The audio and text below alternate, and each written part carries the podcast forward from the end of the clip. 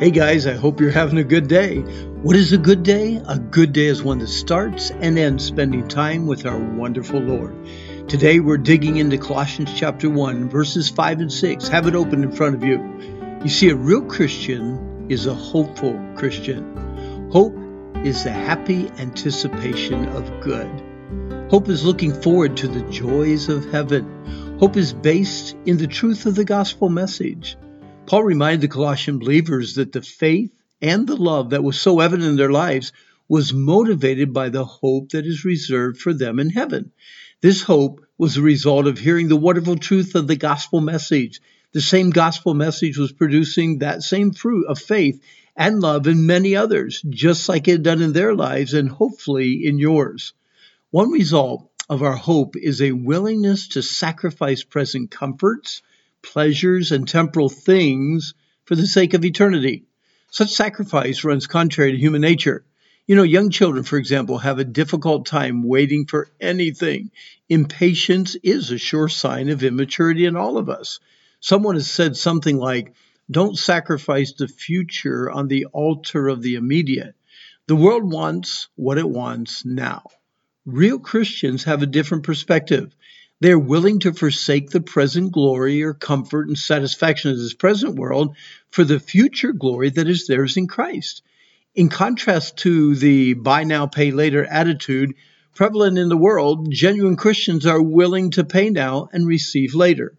What makes Christians willing to make such a sacrifice? Hope, a hopeful, eager anticipation that believes that the future holds something far better than the present Paul writes in Romans 8, verse 18, I consider that the sufferings of this present time are not worthy to be compared with the glory that is to be revealed in us.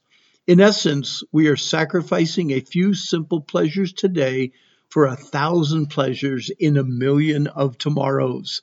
By the way, if you feel like you're the Lone Ranger and all alone, the same gospel that changed your life, get this, it's impacting other lives all over the world. The truth of the gospel, which has come to you, has impacted all the world, and it brings fruit in other believers just like it has in you. There are individuals being touched by the gospel literally all over the world whose lives are being changed, just like yours, by the good news of Christ's life, death, and resurrection.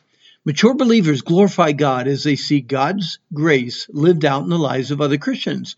They refuse to focus on the differences but find great joy in the faith and love growing in young believers worldwide. Once we understand God's great kindness and grace to us undeserving sinners, it is, well, what can I say? Life changing. The gospel message not only changes your eternity, it changes your identity.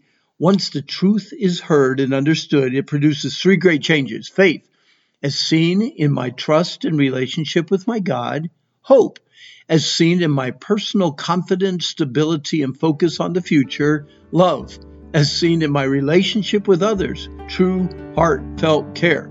Such faith, hope, and love is often more real in little kids than it is in our lives. I read a note that a second grader wrote to God Dear God, thank you for my baby brother, but I think you got confused because what I prayed for was a puppy.